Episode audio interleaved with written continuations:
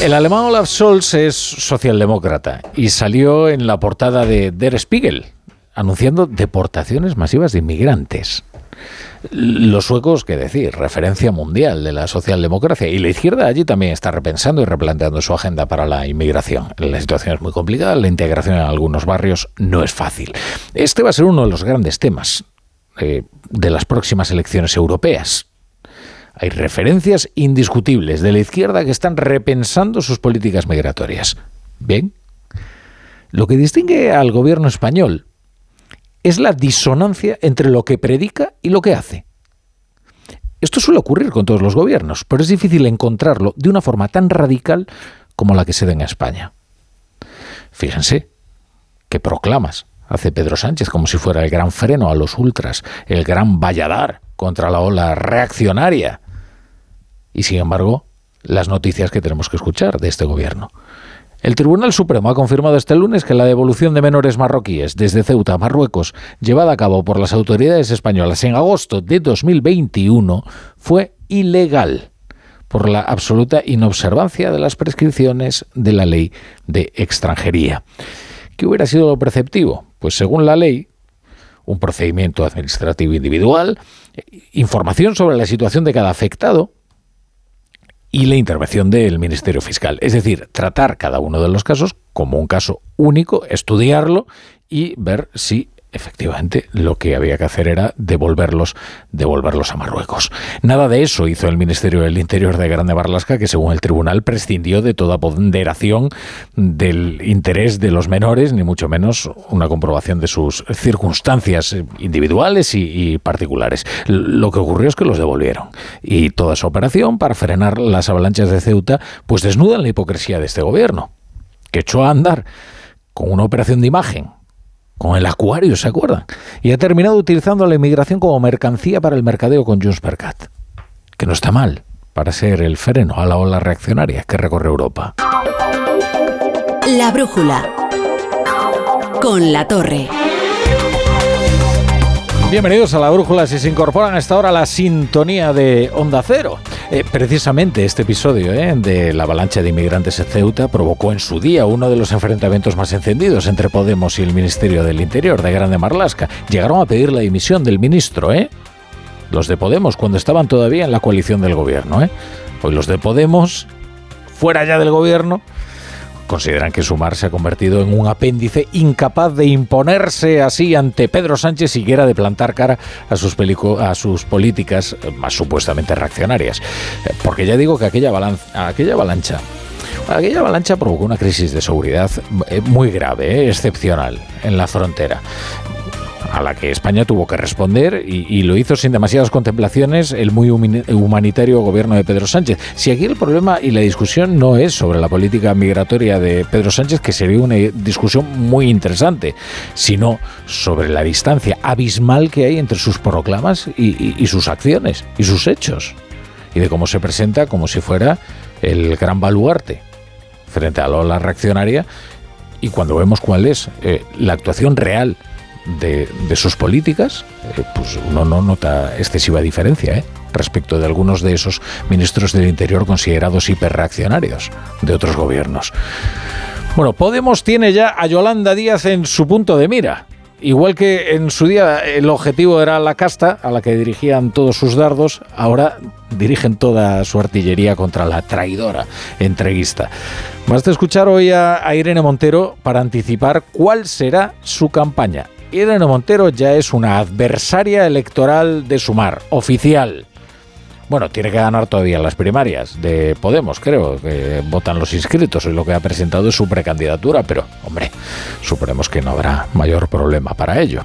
Su carrera hacia las europeas ha comenzado con una revelación, hecha por Johnny Belarra, que pretende dibujar ese contraste entre los irredentos podemitas y los dóciles sumarios. A mí me ofrecieron una salida política para Irene, algo bonito, una embajada, una salida que la sacara de España y que hiciera que deje de dar problemas, ¿no?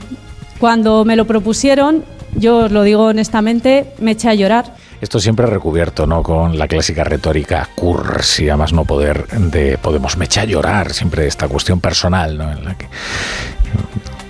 es verdad que el destino es, bonito, es bonito, hombre, precioso, una embajada, que vamos a decir, está además muy bien pagado.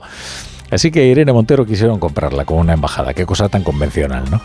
La jugada es perfectamente verosímil porque el extranjero es un destino muy recurrente para los ministros salientes, ¿eh? Podemos hacer un repaso. IZ a la UNESCO, Héctor Gómez a la ONU, Isabel Cela al Vaticano. Hombre, al Vaticano no iban a enviar a Irene Montero, ¿no? Porque iba a ser una interlocución difícil. Pero ¿y a Chile? En Chile hay un gobierno, el de Gabriel Boric, muy afín a las tesis de Podemos y ha sido muy elogiado el, el presidente chileno por parte de Podemos. Eso han deslizado los de Podemos después, que ese sería el destino y que la idea, claro, había sido de Yolanda Díaz, que era la primera interesada en poner un océano de por medio con Irene Montero. Ahora la situación para sumar es muy delicada y se entiende la zozobra que se percibe en cada acto público de Yolanda Díaz, que trata de recuperar como sea la iniciativa eh, política después de haber sufrido el primer revolcón parlamentario cuando le tumbaron la reforma del subsidio del desempleo es que Yolanda Díaz está en manos de Podemos y encima con un calendario que es endiablado. En Galicia no lo tiene fácil y quedarse fuera del Parlamento precisamente en Galicia, siendo del Ferrol Yolanda Díaz, sería un golpe muy duro. En el País Vasco no es descabellado pensar que Podemos sí obtendrá representación con el Carrequín y Sumar no. Eso es lo que están diciendo ahora las encuestas, ¿eh? Miren, hoy Íñigo Urcullo tenía una rueda de prensa por la tarde y todos se temían si quizás iba a disolver ya el Parlamento y iba a convocar elecciones. Serán próximamente, quizás antes de las europeas. ¿Y las europeas? Pues miren, en las europeas lo primero es que Sumar encuentre a un candidato que se enfrente a Irene Montero. Ada Colau, Ada Colau ya ha dicho que no. Y ahora, si nos ponemos a repasar lo que son las primeras figuras, nos sale que son todos ministros, quizás Iñigo Rejón. Pero, ¿querría Iñigo Rejón enfrentarse con Irene Montero y en unas elecciones inciertas para terminar en Estrasburgo y en Bruselas? Bueno, habrá que convencerle, desde luego. Desde luego sería un duelo bonito, ¿eh? Bonito, como dice Johnny Belarra. La situación es difícil. Eh, Yolanda Díaz está en manos de Podemos y como necesita sus cinco diputados para cualquier minucia que requiera de convalidación parlamentaria, pues no podrá responder a las continuas invectivas que no cesarán de sus ex camaradas de Podemos. Sobre todo porque sabemos que si frente al odio y al recorte de derechos la respuesta que dan las izquierdas es que no se puede y que hay que conformarse con defender lo que hay y alentar el miedo porque viene la derecha, entonces al final las derechas mandan, aunque no gobiernen, como estamos viendo en muchas ocasiones que ocurre en nuestro propio país. Bueno, y ahora la educación. Eh, es de celebrar, es de celebrar sin duda que Pedro Sánchez admita que España tiene un problema con la educación, ¿eh? porque el último informe PISA fue recibido en su día con un triunfalismo delirante y alarmante. Aquí les informamos de ello. Todo lo que tenía que decir el gobierno es que España no había caído demasiado teniendo en cuenta que España ya es prácticamente colista entre los países desarrollados en algunas materias fundamentales, como pueden ser la comprensión lectora, algunas competencias ¿no? que llaman, o las matemáticas, por ejemplo. Eh, digamos que el gobierno ahora sí admite que los alumnos españoles no progresan adecuadamente y quieren ponerles clases de refuerzo. Que las clases de refuerzo siempre son el paliativo de un fracaso. Esto lo sabe cualquier padre que le vamos a hacer eh, y no pasa nada. A veces son necesarias y eh, pueden ayudar a los alumnos a, progresar, eh, pero claro, pero el problema es todo lo demás. Todo lo demás. O sea, está bien el diagnóstico. Ahora que 500 millones de euros no es un tratamiento. Bueno, lo primero lo destacaba esta misma mañana en más de uno con Carlos Alsina, el presidente andaluz Juanma Moreno. De verdad se puede ventilar el asunto de la educación en un acto de partido y con semejante frivolidad electoralista? Pues un anuncio de campaña, el anuncio que lo hace evidentemente en un meeting, donde la confusión entre gobierno y partido es ya la línea divisoria entre el Ejecutivo y el gobierno de todos los españoles y el partido es prácticamente ha desaparecido y utiliza los meetings para hacernos anuncios que serían más propios de un Consejo de Ministros. ¿no? Pero bueno, a mí me parece una medida que es positiva, prueba de ello es que Andalucía lleva cinco años impulsando lo que el señor Sánchez anuncia ahora.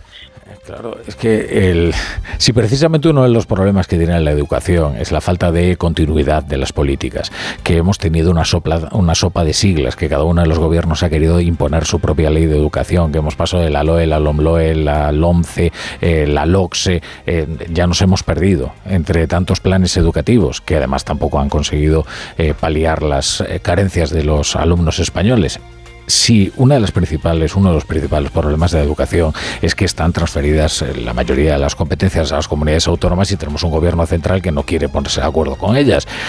Para percibir el, el valor relativo de la inversión luego que anuncia el gobierno, también está bien el ejemplo de Andalucía. Es que Andalucía tiene un presupuesto de educación de 8.600 millones de euros. 8.600. Ahora imagínense lo que suponen. 500 millones pero a repartir en toda España. Pues nada. De hecho, eh, eso es lo que denuncian los sindicatos de profesores, que esto es nada. También es verdad que los males de la educación en España no se curan solo con inversión, que este es un error muy común. Más gasto no significa mejores resultados, porque si eso fuera así, España tendría hoy mejor educación que hace 20 años. Y resulta que PISA dice lo contrario. Pero es que además la inversión es en términos relativos ridícula. 500 millones apenas es nada. Le hemos preguntado a Sonia García, del Sindicato de Profesores, vicepresidenta de AMPE, no vemos que sea suficiente del todo si hablamos de 500 millones de euros para alrededor de 5 millones de alumnos, con una media de 28 alumnos por aula, que estamos hablando de unos 200.000 grupos.